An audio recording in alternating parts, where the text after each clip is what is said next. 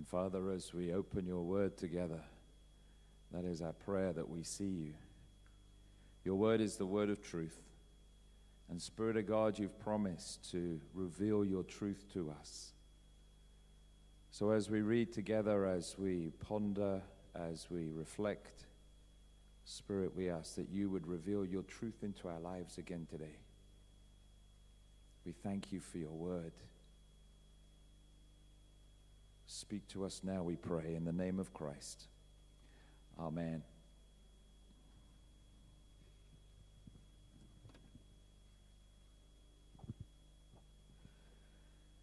A long time ago, in a land far, far away, we began a series called Spiritual Eyes. Seemed I was in shorts when we started that, I remember. It was a long time. But we're going to carry on today. We're nearly finished. Uh, probably one more after today. But we started by looking at this passage from Ephesians 6:12. It says, "For our struggle is not against." Let's read it together. Our struggle is not against flesh and blood, but against the rulers, against the authorities, against the powers of this dark world, and against the spiritual forces of evil in the heavenly realms. And I asked you the question at the start well, what does that mean? Uh, what, what is it all about? I should say, let me interject. We brought some things for the young people to do on the tables. If they would like to go over there, there's some, uh, some trees you can make if you want to make them uh, as we're sharing together. It's up to you guys. So we asked this question what does this really mean? What are the spiritual forces? What are the authorities, the powers of this dark world? What are these spiritual forces and what are they doing in the heavenly realms anyway? I thought the heaven was where God was and that was perfect and nice and that's everything's beautiful up there. And the earth is where all the trouble is. We know that, don't we? We just have to read the papers or look at the news and we see that. But what's all this really all about? So we started looking at it together. And if you've missed any and you don't understand as we quickly go through it, all the sermons, all the messages are online, so you can kind of recap uh, if at your leisure. But the Bible talks about the, the world or creation, talks about life in all its fullness, I guess, as two realms the spiritual and the physical realm. And in the Bible, there is a generic term for the beings in the spiritual realm. That's called the Elohim. God is Elohim, God is spirit. Uh, angels and demons that we know, they are Elohim. But also, when the dead, it talks about Samuel when he died, and he was, his spirit was called back by the witch of Endor in, uh, in the Old Testament. His spirit is called Elohim as well. So that we have part of us is Elohim, that spiritual part of us. And we know that the physical world is inhabited by humanity and the animals and everybody else, right? And so the Bible speaks about these two different realms. There is a spiritual realm and there is a physical realm. And in the beginning, in the story of Genesis, Adam and Eve, you get Adam and Eve walking where the spiritual realm and the physical realm are together. They walk with God in the cool of the night. They talk to God. There is no distance between them, and everything in Eden, the picture of Eden, is harmony. But then what happens is that we, uh, oh, sorry, that then God says, I want you to take Eden effectively and make Eden everywhere. That's, that's the mandate for humanity. That's why I created humanity.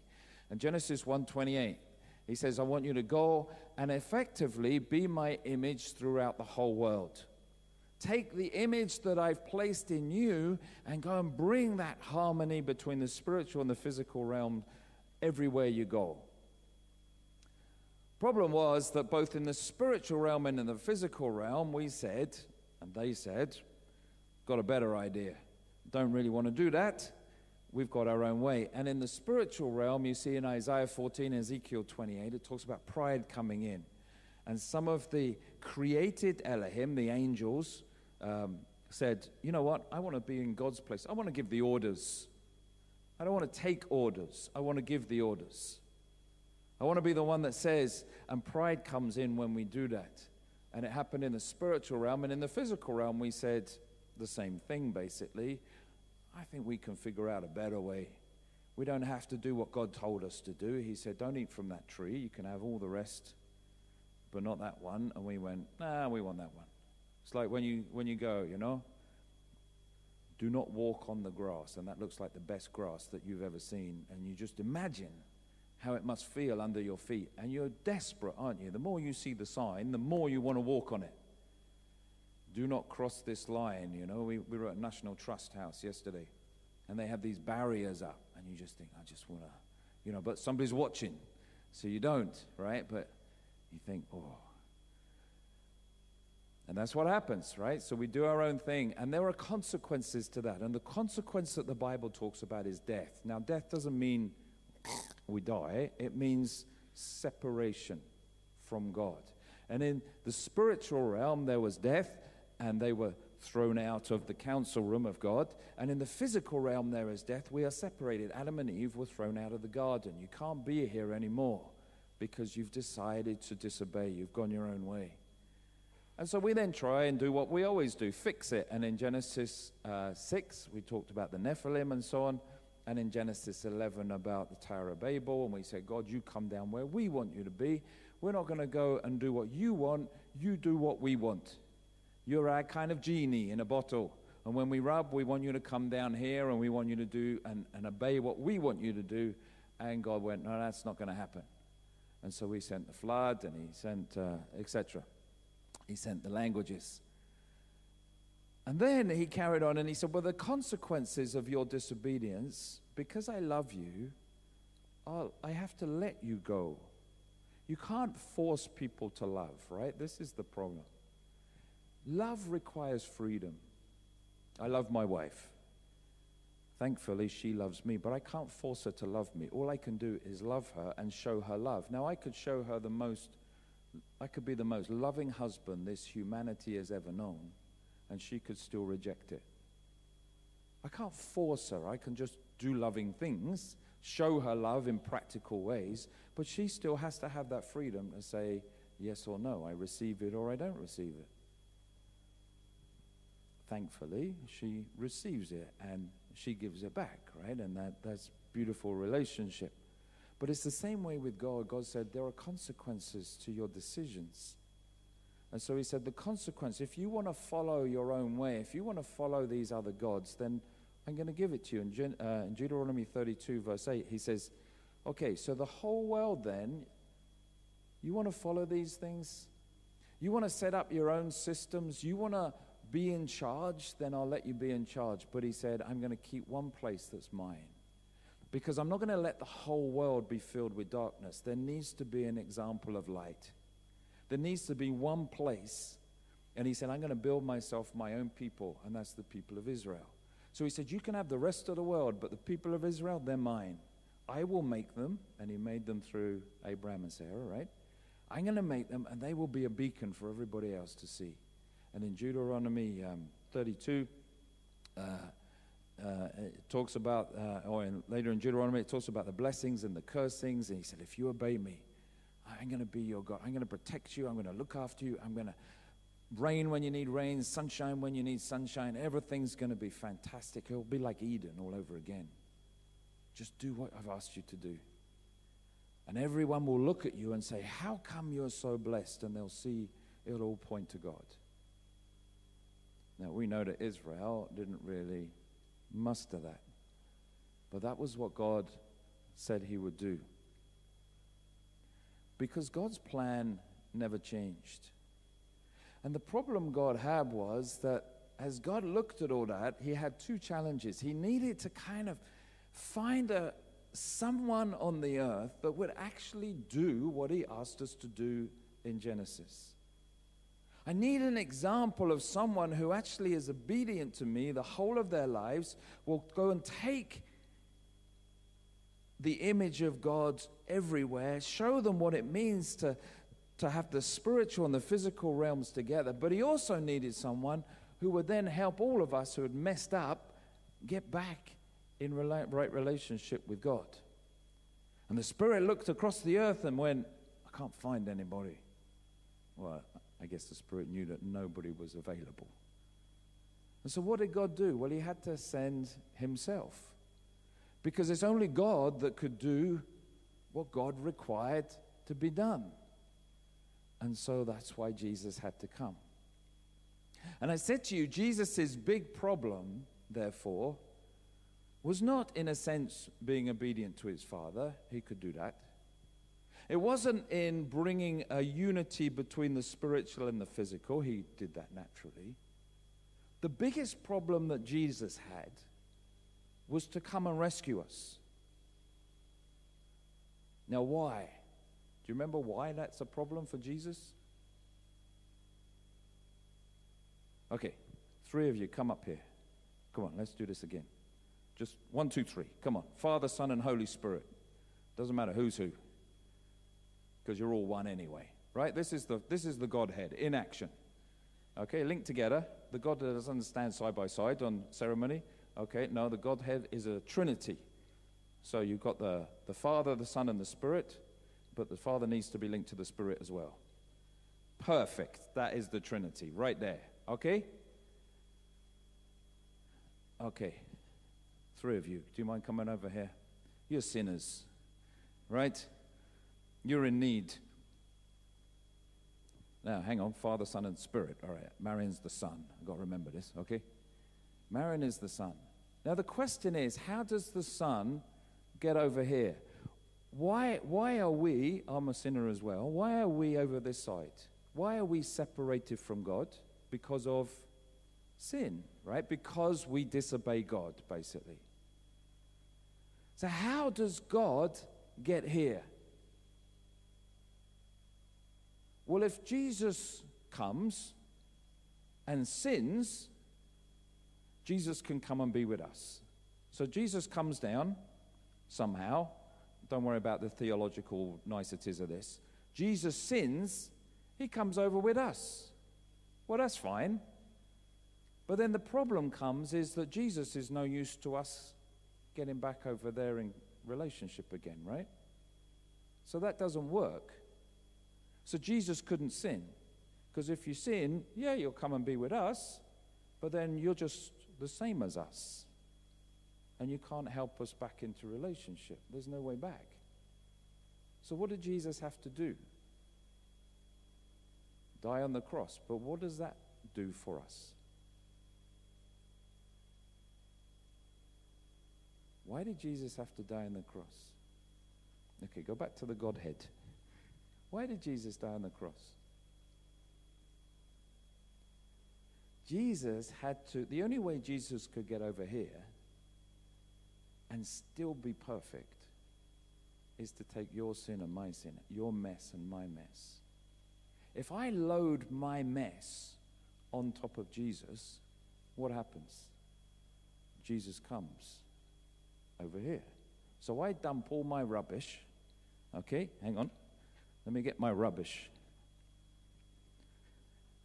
This is all my sin. I wish it was this small. But anyway, this is my life sin, and I, and I give all this to Jesus. Take my sin. It's heavy, right? No. Okay? So Jesus is now loaded with my sins. So, Jesus, you can go. Right? Over to where the sinners are, because they're all loaded too. But Jesus is still what? Perfect. So he can still come back. And when he comes back, what does he do? Well, he takes Michelle and Tim and Jenny's sin and he loads it all in here on the cross. And he says, Hey, come and follow me. So he takes them by the hand by the hand and by the hand, and they all lead on together, and he leads them back, right? So Jesus' difficult task was to get our sin on him. Thank you, by the way. You can you can take that off. Yeah, it is heavy, isn't it? A little bit. Thank you. Jesus' task, the, the challenge that Jesus had, was to get us to kill him to get us to the place of the cross where your sin and my sin was put on him so that he could then die and come to be where we are and bring us back into relationship. Now, we have to do that, as I said, both in the physical realm and also in the spiritual realm. In the physical realm, it's quite easy. How do you annoy people? Well, you just tick them off, right? You, you just gradually prod them until they're like, just stop it, stop it, stop it. And then it gets out of control. So what he did was he just prodded the religious leaders. He did that by showing them, he just put a mirror up basically and showed them all their uh, failings and their abuses, and he allowed people to follow him. So he grew in popularity. They had less popularity. They got jealous of him, and they said, We've got to get rid of this guy. He's rubbish. Like, he's, he's, everybody's following him. They're not following us, so we need to do something. So that's what they did, Jesus did, and they said, eventually, he's getting too much trouble. We need to put him on a cross and kill him. The difficulty, I think, for Jesus was not that, but timing it at the same time as the spiritual realm, because in the spiritual realm, the fallen Elohim knew who he was. Humanity didn't really understand who Jesus was, not till later. He kept going, Who is this guy? Even the wind and the waves obey him. Who is this guy, you know, that, that keeps on doing this, this, and this? Who is this fella? Oh, what's happened? It stopped. We got. So the difficulty Jesus had was not that, it was it was getting the fallen Elohim to put him on the cross. And he did that in, in three stages. Firstly, he did it through the temptations in the wilderness. Right, let me, let me quickly whip through.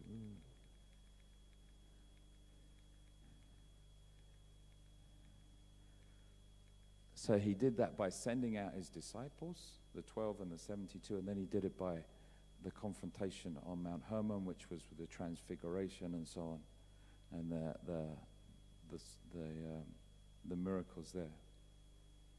And then finally they said, we got to, he's got to go. And they killed him. Which is why on the cross Jesus said tetelestai, which means what? It is finished. It wasn't finished at the resurrection because he knew he could come back. He had the power any time to come back. He said, It's finished. Why? Because the sin of the world, your sin and my sin, your mess and my mess, your brokenness and my brokenness, your disobedience to God and my disobedience to God was put on him. And he went, It's finished. I'm taking the journey. And nothing can stop me now. And then he died. And he came to where we are, separated from God. And he said, Follow me, people right? And he brought us back into relationship with him. Then he said, My job's done. So he showed himself to some people, 300 or more, and then he went up into heaven. But he said, Your job's not done. And that's what I want to look at today. He sent his spirit. And his spirit came down and said, I'm going to be the presence of God. And where's the presence going to be now? Not in Jesus, but in you and me. We are temples of God's presence. Isn't that incredible? That God lives, if you're a believer in Jesus Christ, if you've accepted what He's done that we cannot do, then you become, I become a temple of the Holy Spirit of God. He is with us. You're not your own, He says. You were bought at a price. Honor God because you're a temple. He's within you. Thing I want to look at today is this. So, what is our mission? What are we here to do? So, all of that is a quick recap of all we've got up to so far. What is, what is it that God wants you and me to do? And we're going to look at the who, the what, and the how in John 17. If you've got Bibles, turn there. It'll be also be on the screen. But this is Jesus' what they call the high priestly prayer. This is the prayer in John's Gospel in chapter 17 that he prays before he, uh, one of his last prayers before he goes to the cross. And first he prays for himself, and the one we're going to look at is the one where he prays for his followers, his disciples. Because in that, he gives us the who, the what, and the how of our mission, what we're supposed to do. So let's look at it together. First, we'll, we'll start at verse 6 and we'll look from uh, verse 6 to verse 8. The who. He says, I have revealed you to those whom you gave me out of the world. They were yours. You gave them to me, and they have obeyed your word. Now they know that everything you have given me comes from you. For I gave them the words you gave me, and they accepted them. They knew with certainty that I came from you, and they believed that you sent me. Firstly, the who. Who is he talking about? A disciple of Jesus Christ. How can you tell if you're a real disciple of Jesus Christ? Well, Jesus gives us three ways here. Firstly, he says a disciple is someone that acknowledges who they belong to. Verse 6 I have revealed you, that's the Father, to those whom you gave me out of the world. They were yours, and you gave them to me, and they have obeyed your word. A disciple is someone who is not their own anymore. It's someone who has been, as we said in Corinthians, bought with a price. We were out yesterday at National Trust House, out with our, our son and, and daughter in law and our granddaughter. Granddaughter's nearly two. She's seriously bossy, right? She's at that bossy age. She says, she's there. We were out walking around, around the gardens. Granddad, come, right? And you follow. Because if you don't, it's, Granddad, come. It's, it's not a suggestion, it's an order, it's a command. And you better obey, because if you don't obey, she'll get seriously upset. So you go. And wherever she goes, you follow. Because if you don't, she's looking at you and she'll call you back into line. That's little Bessie, right? Oh, me? Come, right? And that's what you do. She was on a slide. They had this children's park, you know? Again, because you had to help her up the steps. And then you had to catch her at the bottom. Again, more, more. You do what she tells you to do. And, until you hand her back to her parents, then you let them deal with the aftermath. We're bought with a price, right? We, we are not our own. Jesus said they've been given by God. The first thing to tell if you're a disciple is are you really following? Is God, like my granddaughter, giving the orders? Are you listening to God saying, David, come? And you go, I'm coming. David, go. And I go. David, do this. And you do this. David, do that. And you do that. Why? Because you're not your own anymore. If you're a disciple of Jesus Christ, your primary focus, your only focus, is to listen to the voice of God because you know that you're not your own, that you're following Him. The second thing following on from that is that you have complete obedience. They were yours, you gave them to me, and they have what? Obeyed your word. The second thing to know that you're a disciple is the way you treat the scriptures the Word of God. Let me ask you a question. What do you believe more in, the Word of God or your own wisdom? And think carefully before you answer that question. Because I hear a lot of believers that actually what comes out of their mouth is more about their own wisdom than it is about the Word of God. Their first thought is not what does the Word say, but I think when they open their mouths. I'm guilty as everybody, right? It's easy to fall into that habit, isn't it? Well, I think we should do this rather than go, I wonder what the word says. Am I really following the word? He says, if you're a disciple, you obey the word of God. That your life is about trying to understand the word of God, about what the word of God is telling me to do. I, I, hear about many people that, that like to obey the bits that they like to obey, and they, they just, well, I, I'm not going to do that bit. And then they pick and choose the bits of the scripture that they want to obey because that suits my life and my lifestyle and what I want to live like. But it doesn't suit what God has said. Think about little Bessie. Granddad, come. and you follow. Not my will, but hers. Right? Do I, do I follow God's word like that? And seek to understand it and seek to obey what it says? And the third thing is that last bit. It says, they knew with what? Certainty. A disciple recognizes the completeness of who Jesus is. That he is the, the physical representation. Here, Jesus said, You see me, you've seen the Father. You want to know what the Father's like? Look at me. So I'd ask you, how, how certain, how sure is your faith in Jesus Christ? A disciple has a certainty. I know who I believe. Then sings my soul, my Savior, my God, to thee, how great thou art. We sing as though we are absolutely certain, but are we? We sing these amazing hymns about the certainty of God. Great is thy faithfulness, and so on.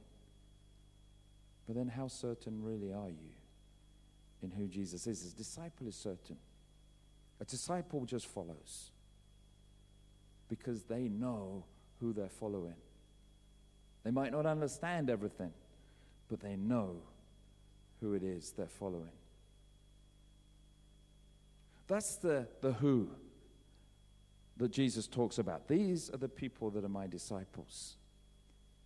So, what is our mission? Well, the Bible talks about our mission as participating with God in liberating the world from that spiritual darkness. What does that mean? That means basically we are here as temples of the Holy Spirit to take back ground from the fallen Elohim. Think about the world. The world is covered with spiritual darkness. That's what the Bible says. Because we've allowed that. We wanted that. But Jesus said, I'm going to now send my people. Do you remember when we did the glow sticks? Do you remember that? that I'm going to I'm going to let my light shine through people. And as their light shines in this darkness, gradually, wherever they go, they will take back spiritual ground. He said, When two or three are gathered together, what happens? I'm there in the midst. Wherever you go, it becomes holy ground. Why?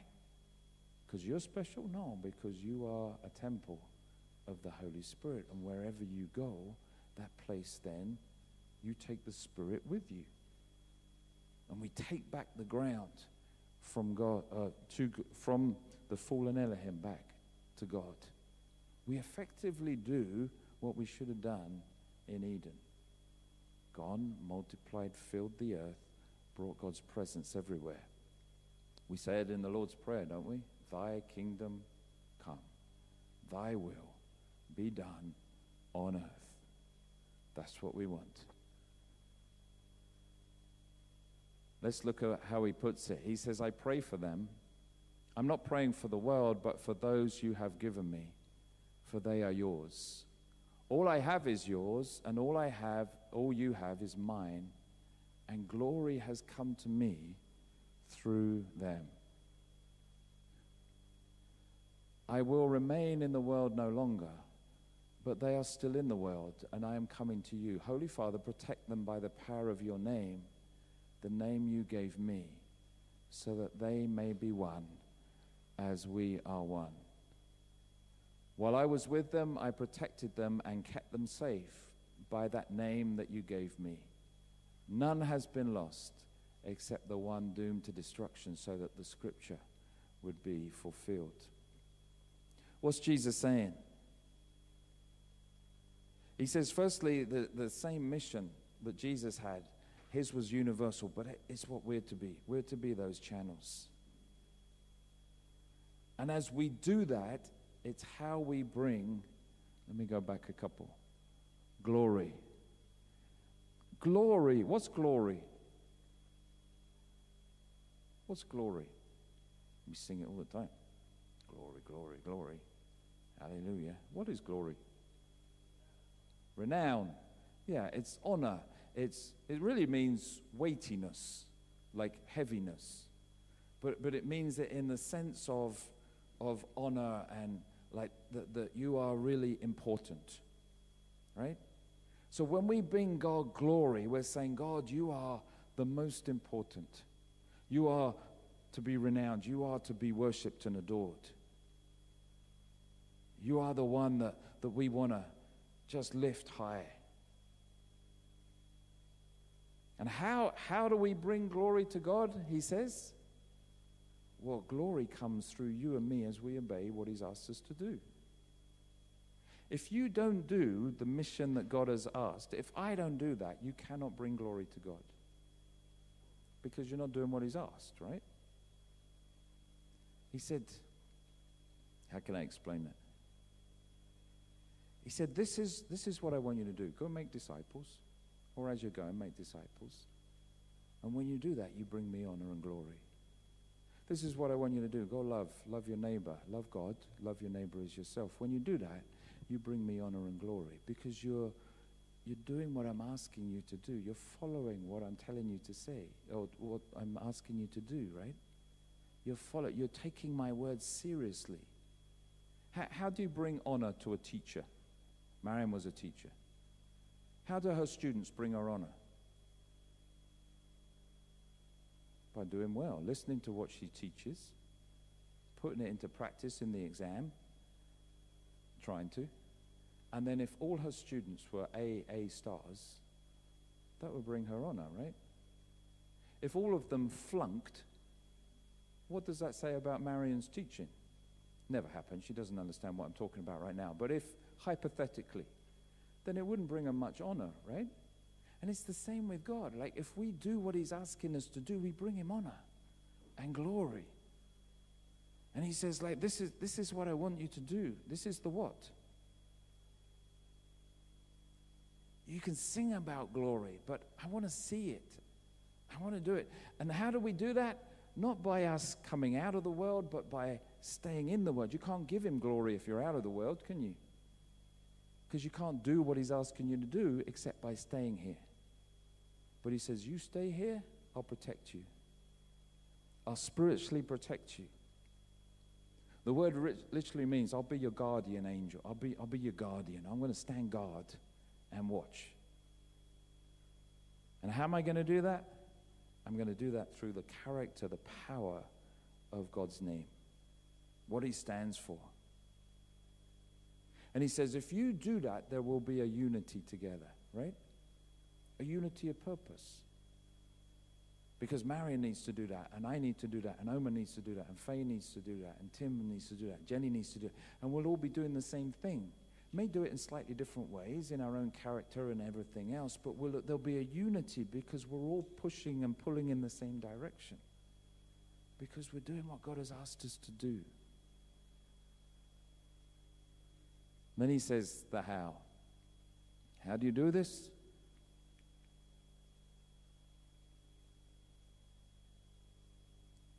Which is the real critical thing. Verse 13. He says, I am coming to you now, but I say these things while I'm still in the world, so that they may have the full measure of my joy within them. How do we do it? Firstly, we live as God intended, which is with the full measure of joy. What's joy? What's joy in the Bible? Do you feel joyful? No, obviously not. What is joy? Happiness. Kind of. Joy in the Bible is happiness, but it's happiness which is found where? In Him. It's a happiness, it's a, it's a, a warm, fuzzy feeling, right? that is found not in your circumstances, but in knowing that you are a follower of Jesus Christ. Biblical joy cannot be taken from you because Christ cannot be taken from you. You may go through the valley of the shadow of death, but you can still have joy. Why? Because you know He's your Savior. You know He's never going to leave you, He's never going to forsake you. That is joy. Human joy is more about happiness, which is subject to the things that go on around us. Roland is unhappy right now because the first thing when I walked in today, he said, David, Wealdstone lost again. Right? Happiness is about what happens. When he comes in and Wealdstone finally win, he'll be skipping along. David, and I say, You don't even need to tell me anything, Roland. I know they must have won. But he was, David, Wealdstone lost again. Right? That's, that's, what ha- that's, that's what physical happiness is about, isn't it? It's about our circumstances. Certain things make us happy, certain things make us sad. But joy, because it's rooted in Christ, it doesn't change. And he says, the first thing I want you to do is to be examples. I want you to imitate, live life as God intended. Look at the person next to you. Do you think they got any joy in them? Go on, have a good stare. What do you think? Do you know how you can tell whether you got joy? The easiest way to tell is what comes out of your mouth. You think back. Like Roland could have come into, I'm just picking on Roland now. You could come into the church and you go, Wealdstone lost again, but Jesus is still on the throne. Hallelujah. Right? Circumstances don't change, but I know where my security is. We sing a hallelujah. You know, then sings my soul, my Savior God to me. How great thou art. You don't have to just let me sing. How great thou art. Then sings my soul, my Savior God to thee. How great thou art. How great thou art. Now that never changes. That never changes. And the question is do we go through our life with that in our hearts? And we might have gone through really difficult times, but we're still singing, How great thou art, how great thou art, because that, that never ever changes.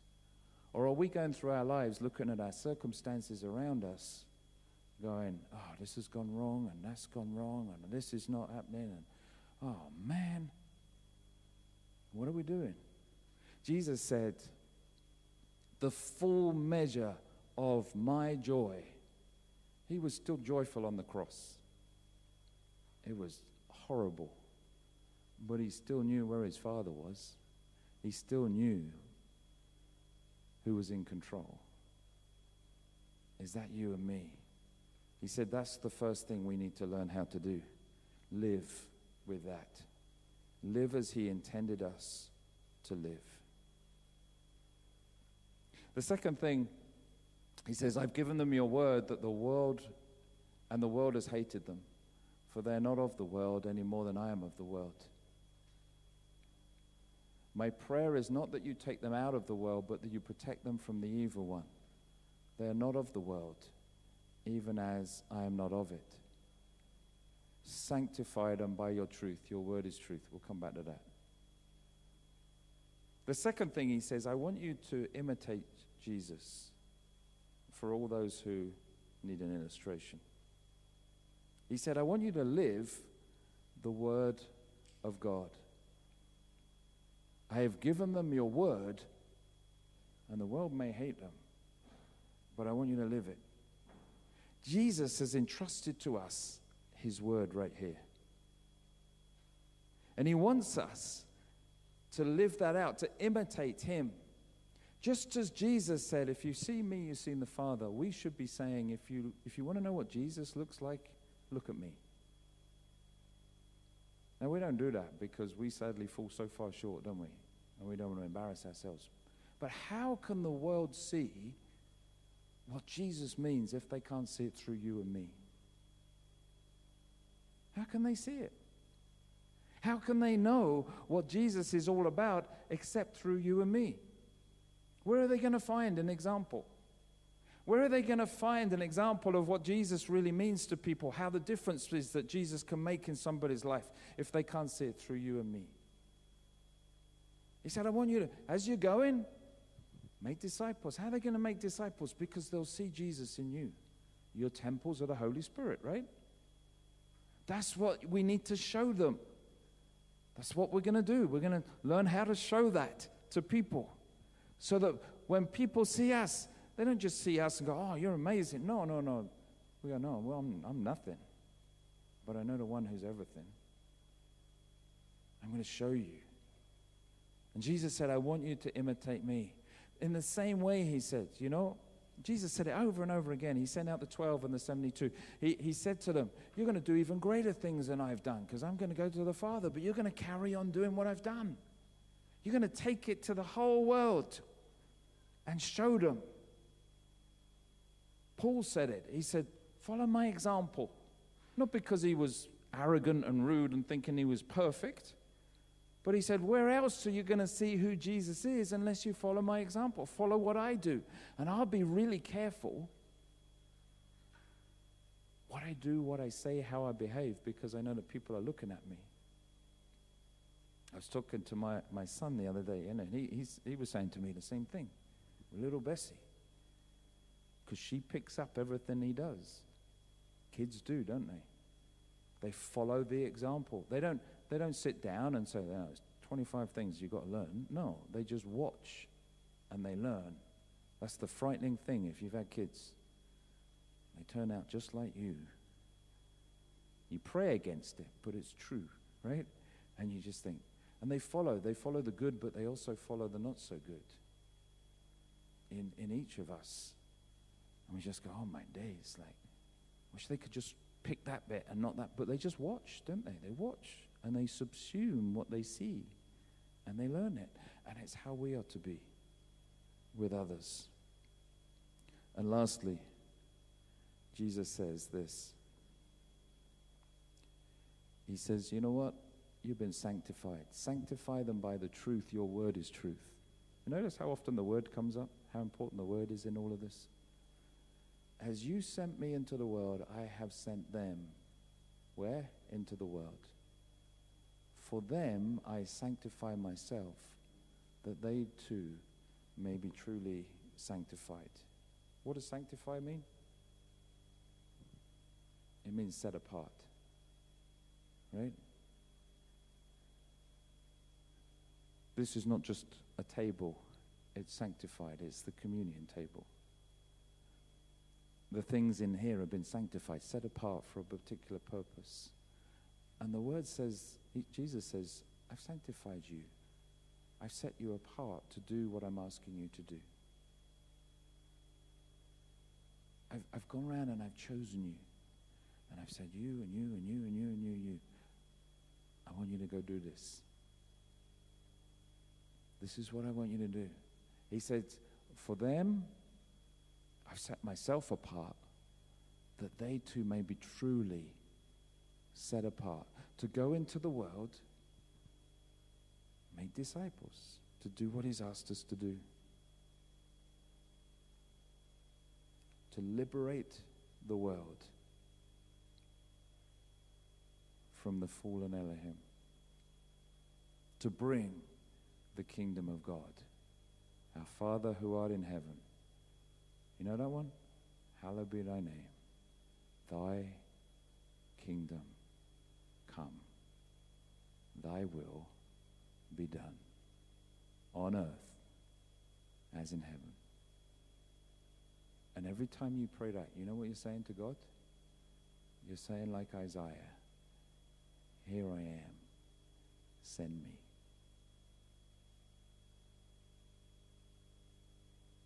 It's not easy being a Christian, is it? Because being a Christian, you can't just sit there and do what you want to do, go where you want to go. He says, You're no longer your own. You were bought with a price. Go do. I've set you apart for a purpose to go and restore this back to Eden. But you know the wonderful truth? No, we don't do it alone. He said, I'm going to give you my spirit, my spirit, so that you have the same power that I have.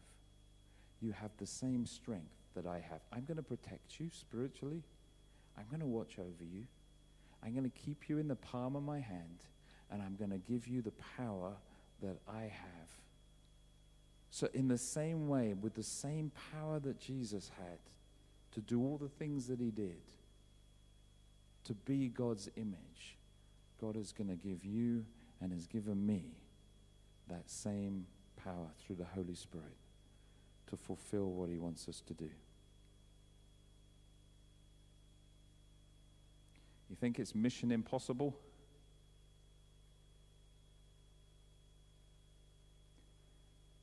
You remember when Gabriel in Luke 1 came to see Mary? And Mary, when she heard about it, she went, How can this be? What did God say? Or what did God, Gabriel say? Nothing is impossible for God. Don't look at yourself. Look at Him. And let Him do all the work. Let's pray. Father, the mission that you've called us to do seems overwhelming. It seems impossible. But we know that in the physical realm, maybe, if it was down to our strength and our abilities, certainly. But it's not.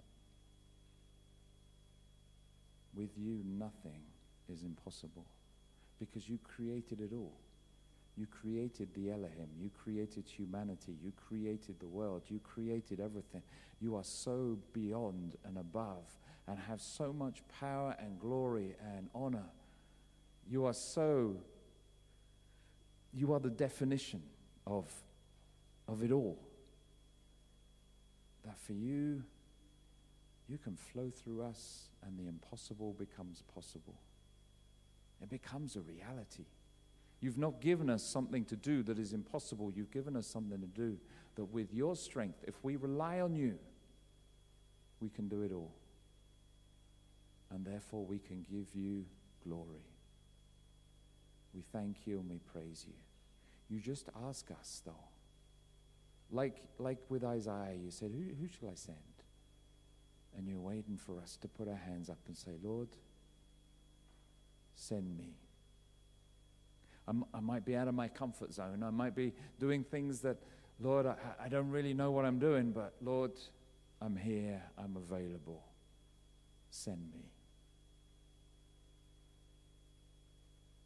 Lord, show us. Show us yourself. Show us what is possible. Lord, we're ready to be sent and to trust you. Not in our own strength, but in yours. For we ask this in the name of Christ. Amen.